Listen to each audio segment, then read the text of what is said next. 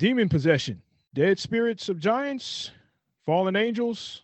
Either way, people are talking in foreign languages when they are possessed and doing amazing feats. We'll be talking about that and more on Truth Be Told, Hosea 4 6 podcast.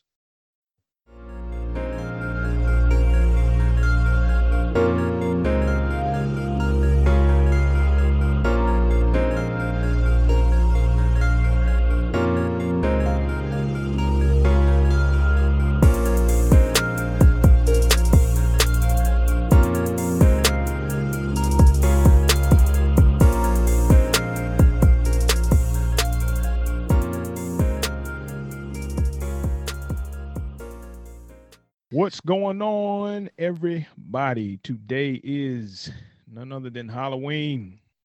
Trick or treat. Smell my feet. If you don't, I don't care. I'll pull down your underwear. That's all I remember. I'm too old to remember the rest. Anyways, today is Halloween, October the 31st. And hopefully you'll be safe today. I think it's a full moon today as well. So you already know people gonna be wilding out the protests they might be off the chain as well. Who knows? You might have protests with costumes and outfits and all that other stuff going on. Uh, but nonetheless, it, it still is Halloween. So, and uh, interesting, interesting time for Halloween to happen. It always generates a lot of buzz. Uh, should Christians celebrate Halloween? Should Christians participate in Halloween? Back and forth, trunk or treat at the church. How do I feel about that? How do you feel about that? Uh, haunted houses, all of the good stuff. Harvest Fest. I remember when I was coming up, we had Harvest Fest. You know, we couldn't do Halloween. We won't. Mama didn't allow uh, Halloween. Jamal, what did, did y'all do Harvest Fest? See, you you grew up on the COGIC side. See, yeah, you know them holiness folk ain't playing that. I grew up on the Baptist side. So you know, the Baptist side, they they all in it, you know. Yeah, we, trunk or treat. no, no, no. We don't trunk or treat. We trick or treated. Oh, they hey, look, hey, look, man, Doc, we still did it. I ain't gonna lie, we still went out. You know, we went to the church first, and then you went back to the neighborhood and you hit them houses up. Uh, see, we ain't, we even go to church, man. It was it was straight going out, and then on, and then right up in church on Sunday. Yeah, yep. candy while the while the pastor speaking, you hit it. I'm wrapping that candy up. We used to take uh pillowcases, mm. fill them pillowcases all the way up. Everybody had the little pumpkin mm-hmm. trick or treat things and plastic things and pumpkin junk. But you know, too, man, we used to go to the malls. Mm, yeah. You know, Cloverleaf. Uh, Cloverleaf. Yeah, that was the mm-hmm. it one. Chesterfield Town Center was dead at the time. Cloverleaf. You know, nobody really messed with Chesterfield. Everybody went to Cloverleaf. And see, we used to live across the street from Cloverleaf. We live used mm-hmm. to live in mm-hmm. Chesterfield Village. So it won't mm-hmm. know we can, you know, we right across the street, hit that joint up. You walk around to the different stores and yep. You know, then we'll go up to Chesterfield Town Center, and then we come on back to the neighborhood, hit the neighborhood up, you know, be in the church, doing the harvest fest at church. But oh yeah. Yeah, yeah, yeah. So but anyways, I think what we're gonna do today is cut the front lights off on the porch. Oh. We, we probably do some little grilling out. Grilling, ain't nothing wrong with that. Some, nah, put some steaks on the grill. Last year, yeah. As a matter of fact, y'all came out last year. Yeah, last yeah, year. yeah. We did the um. Uh, we don't, we don't. Um, for for for those y'all don't know, we don't celebrate Halloween. Um, or well, we, we kind of take a different approach to the holidays, uh, these holidays. So with Halloween, instead of us like dressing up and you know kind of participating in the typical festivities, we actually did. Um, we we took the grill out to an open field in our neighborhood, mm-hmm. and then uh, we had some we, we we had some candy for the kids and whatnot. We had hot dogs. I think we had hamburgers too, um, some chips, some some juices and waters and stuff like mm-hmm. that and we had some music playing and we just chilled out and we ate. We had a good time and you know the kids came up. They're like, "What y'all doing? Why y'all out here doing this?" And it's like, you know, we just want to do something different. Yeah, you know, kind of switch it up, and um, and that's kind of our way to still, to still, uh, you know, make our mark and and and kind of, you know, have our influence as believers. I don't believe believers to just be shut off and You know what I'm saying? I'm gonna, I'm gonna close the windows, turn the lights Mhm. all out. We're gonna be Mhm. worshiping and praying. Ain't nothing wrong with that. But Yeah. at, at the same time, you know, I, I think still, you know, these are still uh um um um what's the what's the word I'm looking for? These, these are still, for lack of better terms, these are still ways for us to reach people um and, Absolutely. and still fellowship with others and show our faces and um you know shake hand well not shake hands we're in covid now but you know bump elbows Bump people elbows. There you go. and um, you go. you know still talk to people and fellowship with people so Yeah, yeah, yeah. I mean, it's not doing it's, it this year uh, though. Nah, uh, uh You know, not with with COVID and all that. Plus, it's gotten it's a little cool today, so um, I'm cool with chilling in the house, anyways. Mhm. But you know, too, man, it's it's a good opportunity. You know, and some people may ask, like, you know, why don't you celebrate Halloween? Why don't you participate? And I think that's a good bridge to Mhm. talk about the origins of Halloween and what Halloween may incite and may invite. yeah And uh, you know, that's uh that's something I taught on. I didn't I had a couple couple friends hit me up. It was like, man, thinking about doing a teaching on Halloween. I said, you know, it's it can kind of unless you're dealing with kids, but you know, it can kind of get kind of boring if you're just doing straight up Halloween. I think Right. I, the, the way I came from it was spiritual warfare yeah uh and Ephesians 6 uh 10 through 18 and we just kind of we dealt with the belief of of the world where they stand at with evil uh where they stand at their belief in God it seems like more people believe in demons and Satan than what they do in God it's like that belief even though it's starting to decline slightly yeah it's still high. So that's something that's something interesting to me. But anyways, Jamal, we talking about exorcism today. And um, you got any interesting stories to start us off with? um nah nah nah man you you go ahead and hit it all let, let me think of one All right. So I remember when I was, man, about maybe five or seven years old. When I was, and like Jamal said, you know, I, I I was raised Church of God in Christ, and uh, you know, they they Pentecostal holiness. I remember about like five or seven years old, could have been given to an age, age on the higher end of seven, maybe eight. I remember we uh was in service and it was the it was on a Sunday morning. It was the end of a conference that was going on, and there was a guest preacher there, and you know he was a prophet, uh, titled prophet, and uh, he called this lady out. But prior to that, the service prior to the service starting, there she had three kids. She had two girls and a son. The son was up in children's church and the two girls were running around the church like they were crazy. All right. And then the pastor's wife hopped off of the pulpit and almost clotheslined one of them and I was like, hey, hey, hey, hey, hey, hey, we don't do that up in here. Y'all need to go have a seat. All right. So let's fast forward a little bit. So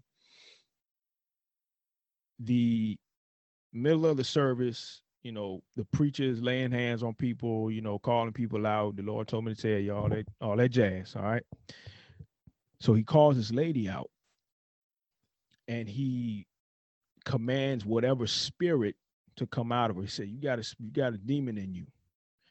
And this lady was sporadic. And I mean, she was frail, she was tiny, she was not big at all. And I mean tiny, maybe, you know, a hundred pounds soaking wet and it took about maybe four or five deacons, and we had some big, strong deacons.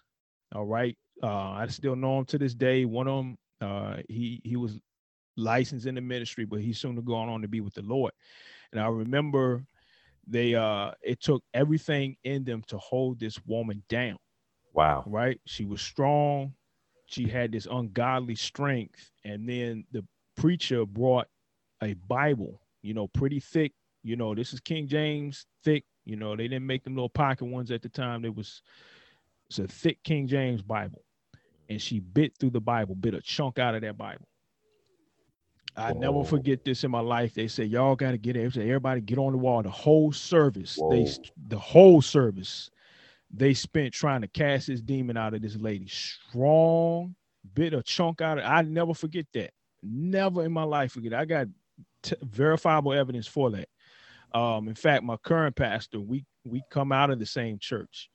And I was telling this story the other night in Bible study. He and his wife recount that same story. Wow. I mean, and they have more detail because they were older at the time. So their memory is a little bit more fresh than what mine is at the time. Because I was, you know, five, seven, eight years old. But I never forget that moment. And um, you know, there's other other stories about exorcisms, this stuff occurring, uh, you know, stuff happening, people with this ungodly strength, people that are speaking dead languages, you know, uh, Latin, you know, biblical Greek, biblical Hebrew, or some foreign language. I mean, we have to we have to reckon with the fact that this stuff may be real. I mean, it's even causing some people who who are atheists to start to believe that there is something else out there. Um, right.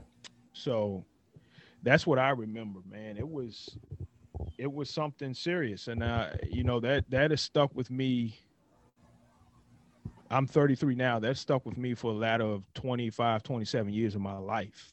Right. Wow. First time ever seeing that, you know, and and uh so that was that was seriously impactful and you know some ways almost propel me now to start looking into demonology and looking into mm. exorcisms um so that's just a little bit about my experience and oh jamal i don't know if you have anything I, I actually have one, and I don't, I don't think I don't think she would mind me sharing this. I mean, because we, yeah, sure. we both were we both um, experienced this. So it was 2014. I had just graduated from um, Old Dominion. So myself, um, my wife, uh, she wasn't my wife then, but um, Maya, for those y'all don't mm-hmm. know, um, and then a few others. It may have been like ten of us. We went down to Daytona Beach and uh, just to kind of celebrate graduation and and uh, you know just have a good time. So we went to, and and this is probably one of the reasons why we should not have been doing what we were doing, but we were trying to find something to do. I think it was the first night. We were trying to find something to do. First or second night, we were trying to find something to do. You know what I'm saying? Um, probably like nine, 10 o'clock at night. Like, you know what? Let's let's let's see what these um these bars and uh, um, these lounges hitting on. So we hit up one. At, at one point in time, there was this one girl that was with us. Well, she she was. I don't think she wasn't 21. She was the only one that wasn't 21. So we had to find something that was 18 and up. We found this 18 and up rinky dink joint. It was it was horrible. Um, but we went in and with this because we wanted to have a good time. So mm-hmm. we go in, uh, fast forward, there's this this old uh, uh, white lady. She's in there, and she looked kind of hippie-ish, you know. And uh, uh, Maya and I we're we're sitting we're sitting at this booth, and we're like, you know, we feel some type of like drawing to her. Mm-hmm. Um, mm-hmm.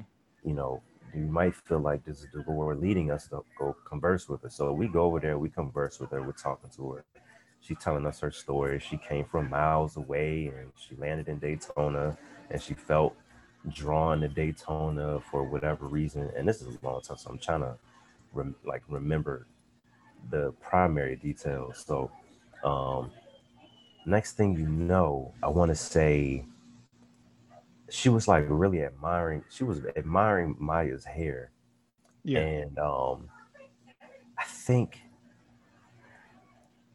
I, I might be skipping some. Okay, so let me let me kind of backtrack a little bit. So we're standing there, we're talking to her, and she pulls out this. um I think she sees like one of Maya's jewelry. She's like, I really like that. She's like, Do you like mine? She shows her this is a little jewel, and um, she's talking about how like it's spiritual and all of this stuff. So we like, yeah, you know, we got to pray for this lady. You know, we're gonna we're gonna get her delivered right here in this bar. So mm. Then um, I'm gonna just get to the important part because I don't remember all of the details. But yeah. uh, so then at that point, I think once we just start, we start realizing that it's getting a little weird, and like we're mm-hmm. trying to like, um, you know, get her to a place to be comfortable. So it's like, you know, you know, let's let's pray with you or whatever. And she's not with it. So we're like, okay, we're not gonna push it. And we're getting ready to, I think, walk away. Mm-hmm. And she either touches Maya's hair, she touches her uh like her her elbow, some part of her body she touches, and Maya jumps and she looks at her with this stern look and she's mm. gripping my arm, nails in my arm. My this is Maya. She's gripping mm. my mm-hmm. arm, nails pressed into my arm, and um, I'm looking. I'm like, you know, what's going on? And she's not responding. Mm. Next thing you know, she kind of like blinks a little bit, and then you know, she's like, "Come on, let's go. I'm I'm ready to go. I'm ready to go." And this lady's like, like, "Oh, why y'all leaving?" Blah blah blah blah blah. Something something something. Mm-hmm. And then um so we walk off a little bit. And then for some reason, I think we were trying to find her. She ended up leaving. She just disappeared. We didn't see her again. Mm. And she literally just walked down the street, but we didn't see her. Um, and not that we kind of thought about it, you know, we we, we prayed, um, you know what I'm saying, had a had a another brother pray with us about it. Because mm. we didn't we didn't share it with too many, we didn't share it with everyone that was there. Um, mm-hmm. and if they're listening, I probably know now. If they didn't know then, but uh, we did share with his one brother, and he prayed with us. You know what I'm saying? We called on the name of Jesus. Maya, the next day, it, it was either that night or the next day, but Maya had shared with me that she didn't remember the lady touching her. All she mm. remembered is that she felt something touch her mm-hmm. as she blacked out. She blanked mm. out. Mm. And I'm like, what? I'm like, you don't remember grabbing? She's like, I don't remember grabbing your arm. I don't mm remember what happened after that. Like I don't I don't mm I don't she she remembers parts. She remembers the night. It was just that particular moment with that lady. mm She didn't remember the part after she had grabbed her um she had like touched her or something like that. Mm. So that was probably my first real encounter with something that I know demonic. was definitely demonic. Yeah. The lady, like I said, the lady, she was like a little hippie-ish. She had all these kind of like weird, not weird, but kind of new age jewels and see crystals and all of this yep. stuff. And that's it she, right there. She showed that one crystal, that that one jewel, and she's talking about it like it does this and that. And we're like, oh yeah, she's on some new age stuff. We definitely yeah, yeah, yeah. And and that's that's important what you said. I think let's let's move the conversation in in in this direction as far as possession. What I okay, so Jamal, you know me, I'm a read, bro. You mm-hmm. know, you follow y'all follow our Instagram page. If you follow my personal Jamal, we're gonna investigate. All right. So I've been doing stuff on demonology, on exorcisms. The one thing that I find most common, whether it's I have read on Catholic exorcists, mm-hmm. Orthodox exorcists or people in the Orthodox Church, whether Western or Eastern, Protestant, whatever you are Protestant, that you have a deliverance ministry. And that's one point we'll get to as well. What is a deliverance ministry and why, you know, why do some have a deliverance ministry? Why do some focus on exorcism alone as what, you know, that's our focus. But the mm-hmm. one common point that all of them have is involvement with the occult.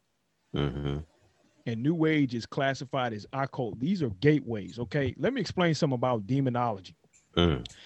Demonology is just the study of demons. Okay, the the Bible really doesn't specify their origin. There's two theories about where demons come from. Okay, mm. demons are either fallen angels, and we either grab that from, uh, well, predominantly you're going to hear a lot of revelation chapter 12 on that. The the dragon swept the third of the angels away. Okay that's a 30 uh 33 percent of the angels probably like you know what three 33,000 330,000 angels that were cast into uh hell or earth with satan.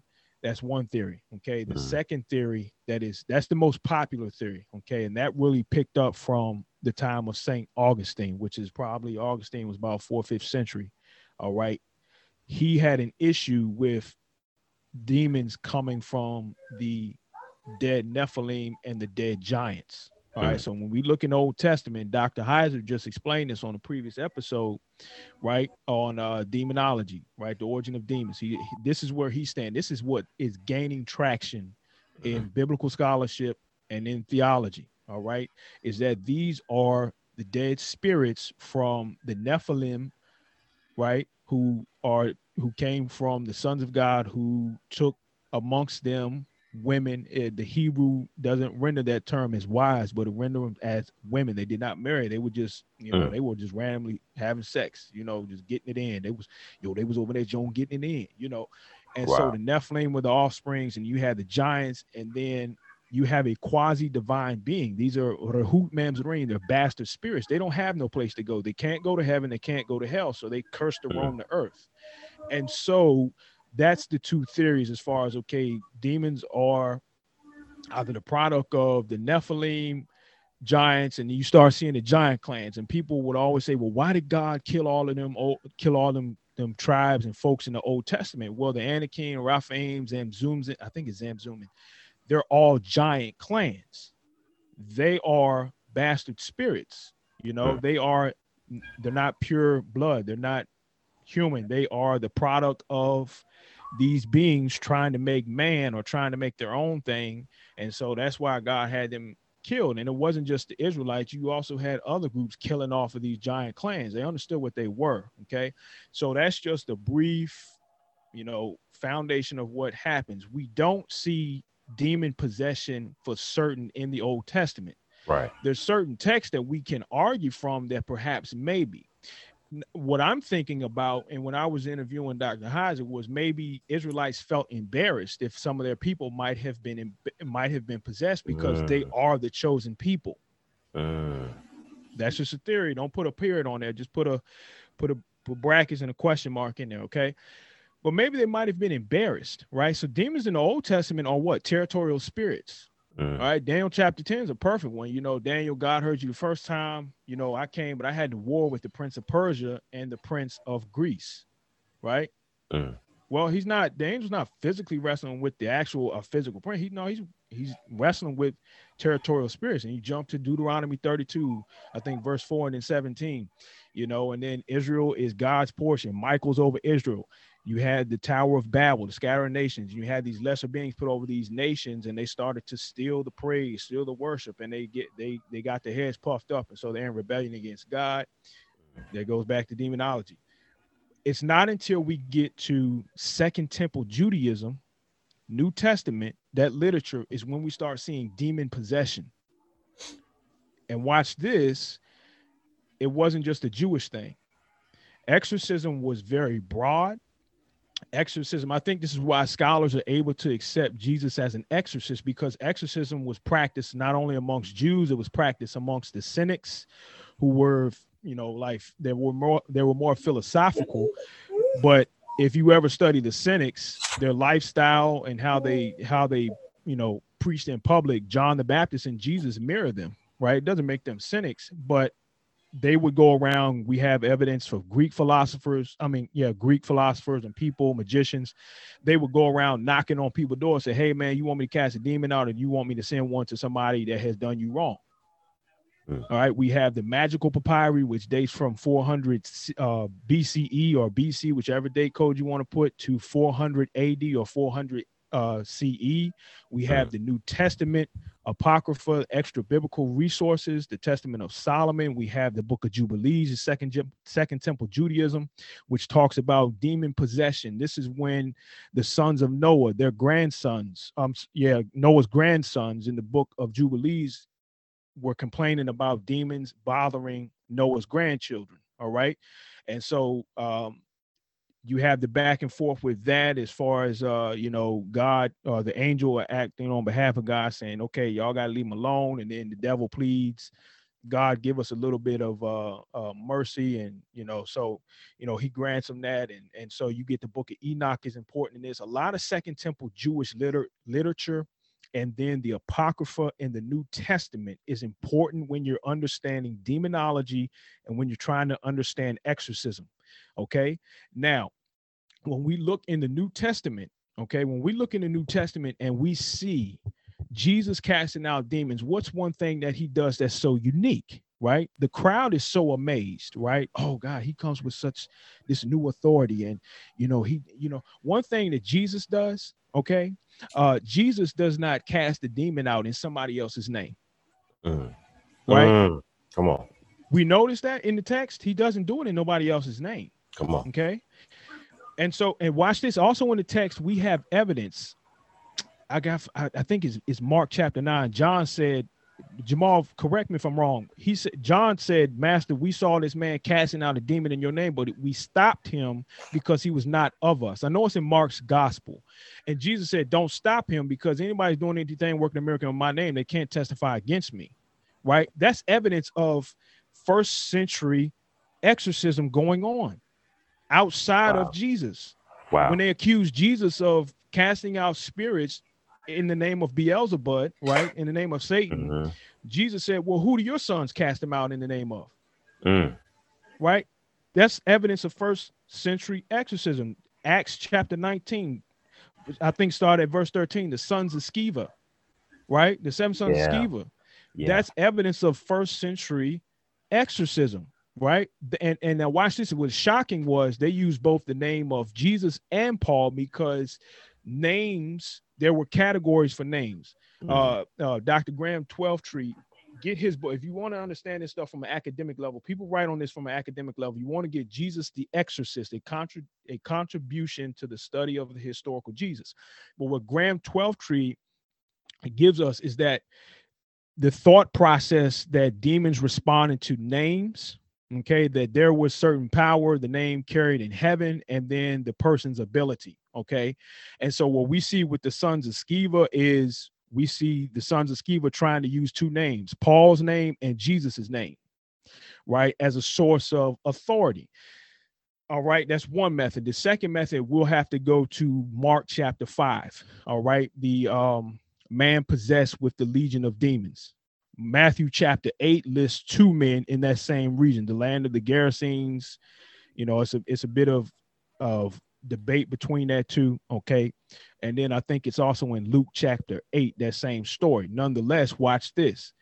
Jesus said, "What is your name?" What's so significant about that name? Mm. Right? Or asking somebody, asking a demon possessed person about the name. What is what is so significant about that? Okay? And you'll see it today with exorcism. You'll see it. Okay? Um Would it Catholic- be knowing how to deal with a specific um, yeah. spirit? yeah all right. So let's say jamal let's say something like uh you know you and I go out to to the store today. Okay? And somebody wilding out in that joint you know? And they come up to you i know you jamal. you know. i know who you are. One they're telling you your name is known known in heaven. Mm. okay? That's the first thing. They're known that so uh, there's a there's a power to your name. Okay? Um secondly most exorcists will say who are you? What is your name? And you'll find a lot of people that are possessed will be reluctant. The spirit in them will be reluctant to give you the name. Mm. okay because in first century exorcism, demon or demon possession, when somebody was possessed, to inquire the name means you exercise authority over them. Now you have power over them. You know who they are. When Jesus said, Who are you? We are legion, for we are many. Mm. Okay. He's getting authority over them. They would have been reluctant. Even in the gospel, uh, uh, Luke and Matthew had a problem with this text that Mark demonstrates for us in Mark 5. I think it's Luke 8 that demonstrates the same text in, in Matthew chapter 8. They were reluctant on this portion because even the demon tried to use a power source over Jesus. Hmm. Okay. He tried to use a power. He tried to appeal to God's name over Jesus. You'll find a comment, I adjure you. I adjure you. That's like a um Mm.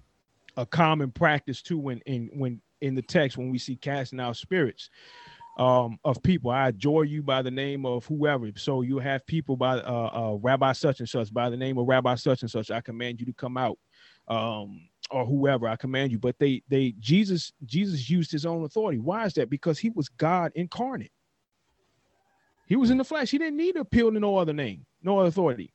That's why I said, what teaching is this? What authority is? They were amazed because people knew that you did it in and through the name of somebody else. Now, watch this.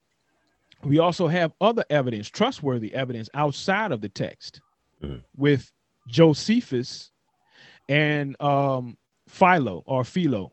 Okay. Josephus records a Jewish rabbi by the name of Eleazar who um, cast a demon out of a man in front of uh, uh, one of the, I forget the Caesar's name, was it Caspian? And then it was Vespasian's sons and some of his generals.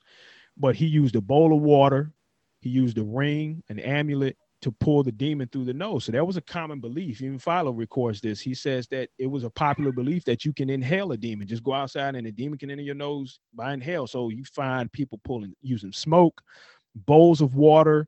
Uh, the Babylonians have a thing where they would try to pull the demon in the water in a jar and smash the jar and put it in water. So that's a that's importance with the pigs in Mark 5. The pigs are not, well, Doc, we ain't supposed to be eating that pork because you know they were possessed by no, there's certain things with that. They were a vehicle for the grave, for the demon, because they went into the water. You know, and secondly, it was a sign to those in the land of the guard, the Gerasenes. Mhm. They were spooked out. You know, a thousand pigs all of a sudden run and jump off a cliff. That's you know, real. So we'll find, and so I'm saying all of this to say a lot of these practices still continue. All right. Still good. continue. Jamal, you got anything? I know I gave a mouthful. No, no, no. Um, no, no, that's that's all good. I um, a question came to my mind. So, Yeah. well, a, a couple things with, with the sons of Sceva. Are you referring to the the girl that was possessed and they were using her? Um, No. they're No. oh, okay. Let me let me get you that text, matter of fact, for our audience. Because I was I was thinking of the one with the girl, the, the little girl who was possessed, and that Yeah. that demon inside of her would be doing all these tricks and stuff. Yeah. and they were using her Yep. so for monetary value until Is that it Acts was- 16? I Um remember. you talking It- about and her her uh her masters got mad. Paul Paul turned around and rebuked her. And rebuked and the demon Yeah. came out of her, and they got Said, "Yo, mad. shut your mouth. Yeah, and they beat Paul and um who was with Paul? Silas. Yeah. Uh, yeah, uh-huh. Yeah. I mean, she was fortune a fortune teller. yeah, yeah, yeah, yeah. fortune teller, you know. yeah. Mhm. And um, yeah, Acts 16, and it starts at verse 16. You know, and she they were going around and, and the girl was coming behind them. You know, these men uh, are doing good works, yada yada yada. And Paul turned around. Paul finally got annoyed and rebuked her, and the spirit came out because the men were hustling her. Mhm. You know, that's a whole conversation in and of itself about all right, is it I think it's Acts either Roman, I think it's Romans 11 for the gifts and callings come without repentance. And so I've Mhm. heard some people argue about, well, a psychic is still a prophet. You know, they can tell the future. And but who are they getting the information from? Mhm. And so that's one thing about demon possession. All right. And we'll, we'll, I'm going to move this conversation along. I'm going to try to guide it along. I had coffee, so I'm all over the place. But which, But, all right, so- so with that being said, real quick, Uh huh. which kind of leads me to my second question: Is there a difference between demonic possession and demonic influence? All right, so let's do this. Let's do let's do possession, influence, and oppression. Mm. Possession, your possession is not a common thing. Mhm. Okay, um, especially in light of of 21st century because of mental illness. Mhm. All right, so when I was in seminary and I had to take two courses on in pastoral counseling, one was on marriage, the second one was on practicality about mental illness. You know, determine if somebody is really mentally ill versus if somebody is really demon possessed. Mhm. Okay, demon possession is really not common as what we think it is. Hmm. But more people are coming out of the yin yang, and it's not just Christians. It's not people who identify or in relation to Christianity. You have Muslims who are coming out. You have uh, Buddhists, all types of people who are coming out thinking they're possessed. The Catholic Church, just recently, uh, maybe a couple years ago, they opened up their exorcist training to Protestant denomination. They say, look, man, we got to sit down and we got to talk about and share information about this because it's so common. You have so many people who were coming looking for help Mm. because they know they're possessed. It was a story. Um, I think uh Billy Hallowell shared this. I got his, but his book is good. You need to get that book. I'm gonna share it at the end. But he was sharing on a podcast that a a lady who was involved in Satanism, she worshiped Satan, came to came to the church for help. Came to the pastor, the priest for help, and and and uh, they asked her what she was involved in. Of course, it's occultic. And I'm gonna come back. Make sure I come back to that point, Jamal. Okay. Um, but she they said, look, you got to leave that stuff alone. She said, no, I just want the spirits to leave me alone. I don't want to start worshiping Satan. So she went off on her own way. So let's go back to possession. Possession is not as common as what we think it is. Okay. How possession occurs. All right. There's there's and I think the Catholic Church is brilliant on this, and I think maybe we need to follow suit in Protestantism just a tad bit, is a checklist of how to determine if somebody is demonically possessed versus if they have a mental illness. All right. Here's some of them. Okay. The first one is how do they respond to the name of Jesus or prayer? If they start getting off the chain, uh sporadic if you hold up a cross in front of them um you know some type of relic or image of of jesus or whatever if they start acting sporadic then that's one way we can say that they are possessed. If they don't do that then maybe they're just mentally ill okay and so we can put that off to the side and allow the psychologists and psychiatrists and those in mental health to help that person but if they have a reaction to any religious any christian relic if they they um they start shaking their head at the name of Jesus, cursing, speaking in unknown languages, dead languages, and perhaps they are possessed. You know, um, unimaginable strength is one. Uh, there's there's many cases of people walking up the walls. All right, uh, people levitating in an unconscious state, and it's not just them reporting; it's just other people that's all reporting. Hey, look, man, my son was levitating last night you know um that's another one that we that will be on there but one thing on that checklist with the catholic church on the checklist is the occult why is the occult on the checklist all right that's that's an important thing that we have to look at okay is the the occult and how do we define the occult so occult the word cult c-u-l-t just means worship all right you tack on the occult I'm not for sure if the, the true definition. I think it's just kind of like a a impure style of worship, or you doing something off the chain with your your worship and stuff like this. Um, you know, calling on spirits, channeling, and all the other stuff. But let me let's point out some some very common occult things. Okay. Uh, where should I start? And I guess because it's Halloween, let's do this. So, any type of psychics, mediums. Ouija board, uh, channeling, tarot card, palm reading, uh, calling on this uh, deceased of the of of your dead relatives. Uh, Hold on, wait. So you mean to tell me mhm. my ancestors, my ancestor can't help me, can't guide me, can't speak to me in my dreams? Not in, not in the Christian worldview, and that's that's something too. I Mhm. mean, well, let's look at let's look at First Samuel twenty eight. I think that's a good text to look at where Saul went to the witch of Endor, right, the mistress of the Ov of Wolf of Raim, right. She she contacted the dead. She was a medium, right. And remember when Saul put that that bounty on all of all of mediums and all that stuff, and hey, look, y'all, we gonna kill them off. We don't want none of that. And we go back and we start looking at uh, uh uh Deuteronomy 18 or 19, the prohibition of of occult practices. Don't have nothing to do with that. Don't be contacting the dead. Okay. This this text bothered me. First Samuel 28 bothered me for the longest time. I said, how in the world somebody that's not of God can come in contact with the spirit of the prophet Samuel? Right? uh Saul said, Look, God stopped speaking to me in dreams and by prophets. I need I need you to contact. And see, that's a problem. Jamal, that's a problem.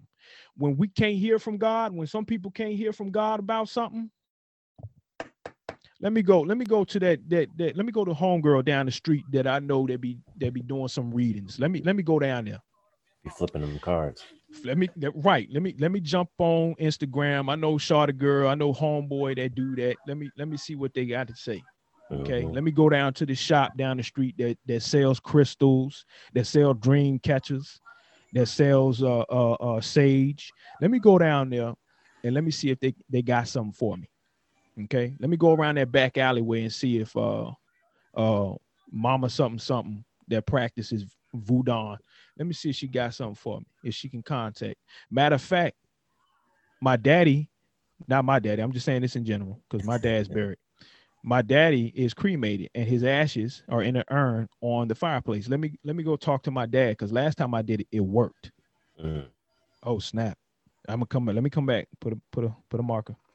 All right, I'm gonna come back to that point about what happens when this stuff works. Mm. Okay. All right. So people do that, and Saul did that. They run and try to get an answer when God's not talking. God gave you an answer. He just, hey, look, man, you about to die, bro. You and your son's about to die. Yeah. Now, there's two different positions on this. Okay because the witch of Endor was shocked that she got in contact with Saul. She ain't know who before that. She ain't know who she was talking to. That's why the scriptures say don't have nothing to do with the dead because demons can masquerade themselves. Spirits can masquerade themselves. They were bad. Everybody in the Old Testament went to Sheol, and Sheol was for the dead. And you had levels in Sheol where certain spirits ruled. The Rephaim were uh, the kings of the underworld. They were bad, bad spirits. You had Satan and you had the Rephaim right there, or Hasatan, where well, really Hasatan really roams the earth. But anywho, that's neither here nor there. But they were bad spirits. Okay. And you had the demons and they can masquerade themselves as whoever. So one of the theories is God allows Satan, I mean, God allow Samuel's spirit to come up. He, he gave permission. He said, Samuel, go tell him because um, he's not listening. The second one is and I I can I can find I can I can be okay with this. The second one is this was a demon masquerading as Samuel. What you saying, Reverend? Yeah, because not all of Saul's sons died the next day. Mm. Only certain ones. And so watch this with demons. When somebody's possessed, they know something about the future, although it may not happen according to what they say. Okay. That's good. So those are those are some points. Now let's go back to the occult because the witch Endor was is considered the occult. Every exorcist, even the Catholic Church, has this on their checklist. Have you been involved in the occult? What books are you reading? Have you been heavily watching horror movies? Mm. Trev, why are you saying? Have you been to haunted houses? Why are you saying, man? Come on, man, you about to blow my kill, bro. I'm about to go to this haunted house tonight. About to watch this horror film on Netflix. Me and my girl, you know what I'm saying? She gonna get scared up in my arms. We're gonna play with the Ouija board. We're gonna flip cards and all this. You gotta be careful because these are doorways. What are you talking about, Trev? Okay, cool. Watch this. Everybody's seen that movie, The Exorcist. Mhm. Dimmy, Dimmy, why you do this to me, Dimmy, Dimmy? We're not alone in the room. Ah, start head start spinning. Okay, cool. You know that's based on a true story, right? Uh-oh. It's ba- The Exorcist is based on a true story. All right. Um, let me give you something right quick. I'm trying to flip this book open. Okay. Uh, it's based on a true story. It's about a little boy um in St. Louis. Uh his aunt.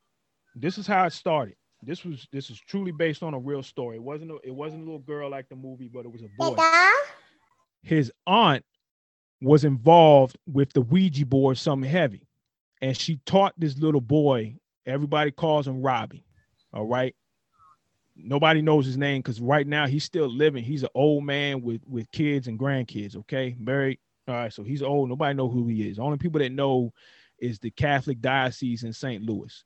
His family took him to the University of St. Louis, which is a Catholic school, and so let me let me go back. So his aunt's involved with the Ouija board, and she's teaching him how to come in contact with these spirits, with these beings. Okay. And so his aunt passes away. He had a heavy finitude for his aunt. You know, he loved his aunt.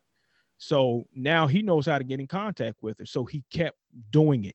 And then all of a sudden, stuff start flying around in the house. The boy eh, his body is discontorted. His his his heels are touching the back of his head. He's speaking in in Latin, in certain dead languages. There's marks. This stuff is documented. All right, it is it's documented. There was um the uh somehow I think it was the Washington Post and the New York Times was able to get the journal of one of the priests that was involved with the exorcism. Wow. And they journaled all this. Even medical doctors were present. But anywho, they took him to the University of St. Louis. Uh, the bishop of that diocese and, and several priests met. They determined he was possessed. It took them, I think, a month to get this demon and these spirits out of him. Wow. Yeah. And why? Because he kept going back to the Ouija board. That is a gateway. You know, they the first time he did it, they knew. Once they say, Yeah, we're your aunt, you know, Aunt Mary, they started hooking him. And once they got you, it's a wrap. It's a wrap. Then once they got you, it's a wrap. And that's crazy because, you know, to the point where we were talking about ancestors and stuff like that, mm-hmm. biblically speaking, from the Christian worldview, there's no evidence that we can we can have conversations with our dead relatives. However, so many people have these experiences where they're like, my daddy came and spoke to me, my grandmama came and spoke to mm-hmm, me. Mm-hmm. I think there was one story, I don't know if you told me or who said it, but I heard this story one time about this woman. I think it may have been you, but she she um she got some recipe for I think it was it was this woman, it's this woman that that uh, makes these all natural organic um woman uh products like like tampons and stuff like that. And apparently her story is that she was getting she was getting fed up with like a, a lot of the mainstream products that are out now were mm-hmm. impacting her body in a negative way. Mm-hmm. And she didn't have any alternatives. So she said she prayed to her dead grandmother or something something of that sort. She was talking to her gra- dead grandmother, and in her dream, her grandmother came and gave her these ingredients to make these women products for mm. her, and they've worked out for her ever since. So, um, to that point of what you were saying, um, I think, I think you know, it's it's unfortunate that our um, our hearts can be deceived, yeah. you know, by these spirits, by these, you know, um, these demons, mm-hmm. and using us for their type of influence. That's influence. That's why I asked that question. There's a difference between possession and influence. You know, if yeah. if if a demon is speaking to you and leading you to do things, you know, like where kind of you know does that fall under? And then you know, yeah. I don't know. It's just it's like everything has a will you know, and that That's will a, always pull people from, yeah. you know, further away from the Most High, and yeah. whatever they can do in order to do that and use someone, I think I think they'll do that. Yeah, I and I mean that's a that's a fine line between influence and possession. Okay, if you know, I don't I don't believe your dead relatives will come to you. I think that you know there's three ways to dream. I mean, God gives you a dream, you know, I think it's only really two. God gives you a dream, and then we can we give we can give ourselves a dream from our heart, emotions, you know. I wouldn't say the enemy can give you a dream because then they can read your mind, but we don't have nowhere in the text that supports that demonic spirits can read your mind they observe you and they watch you. That's why Paul said you got to cast down imagination. You got to cast down all those things. Right. You know, right. you got to watch what you do behind closed doors because they observe you. And say. Right? Yeah. You you got to watch. And so I think that with influence, I think that that influence they got you on a rope and they're pulling you to be full on. They're going to just have your mind deceived. That's the first thing. Oh no, it works for me but anything that is set up by God lasts. Anything that doesn't will falter. It will fail. I don't know how the woman's products is doing, but at the flip side of it, I don't, you know, I would be very careful to, you know, automatically run a jump. I would pray on it. God, is this of you? You know, let let your word be confirmed. If if this is of you, let it be confirmed by two or three witnesses. You know, um, but let me let me get back to it. So we got the gateways, all right, to demonic possession. Now, some people say, man, this don't happen to black folk. You a lie and a half. There's a very there's a story um, about a family in Gary, Indiana. All right, it's a it's a black family. Um, it's called the Ammons family. A M M O N S. Ammons. Okay, and this one is interesting. This one took medical documentation. All right, something was going on with this house. All right, and the mother got in contact with a clairvoyance, and a clairvoyance is somebody who talks to the dead, a medium and so she was also in contact with the church. The mistake she made was going in contact with a medium, with a psychic, a clairvoyant, because it only intensified the situation. She reported she came upstairs and saw one of her sons levitating in the middle of the night. Uh, it was throwing her kids into the refrigerator. There was all these huge flies on the house. Um, the kids were speaking these deep, deep voices eyes were rolling the back of the head, foaming at the mouth. All right, so let's speed it up. So she took her kids to the medical doctor, right, to to the hospital, and the doctors were talking about they were afraid. Now there was in one one of the rooms, one of the sons were in a room, and there was a nurse, the grandmother, and a child caseworker because eventually the mama her kids were taken away because I mean she's reporting some stole my kids into the refrigerator and their their thought is okay she's abusing them. So at this point the kids were taken away. But the mom is allowed to to go to the hospital, okay? So one of the kids, the son started acting sporadic. And all of a sudden he start I think he's 7 year old. He starts to walk up the wall backwards. Like Spider-Man literally walk up the wall and flipped over the nurse, the caseworker, and the grandmother, and they freaked out and took off running out the room to go get the doctor. They asked him to do it again, and he didn't know what happened. So that's a that's a clear sign of possession too. Is when somebody is possessed, then it's not really them, and when they come to, they're like, "What happened?" And we have that from the from the scriptures, right? Uh, um, the the man that brought his son to Jesus. I think it's Mark 9, Mark 11. He brought his son to Jesus. I uh, said, Master, I brought him to your disciples. They couldn't do nothing. Jesus said, How long can um how long has he been like this? And he said, From child till now. Truth be told, Hosea 4 6 host would like to thank all of those who listen to this podcast. With your continued support, the hosts stay inspired and encouraged to continue doing this ministry.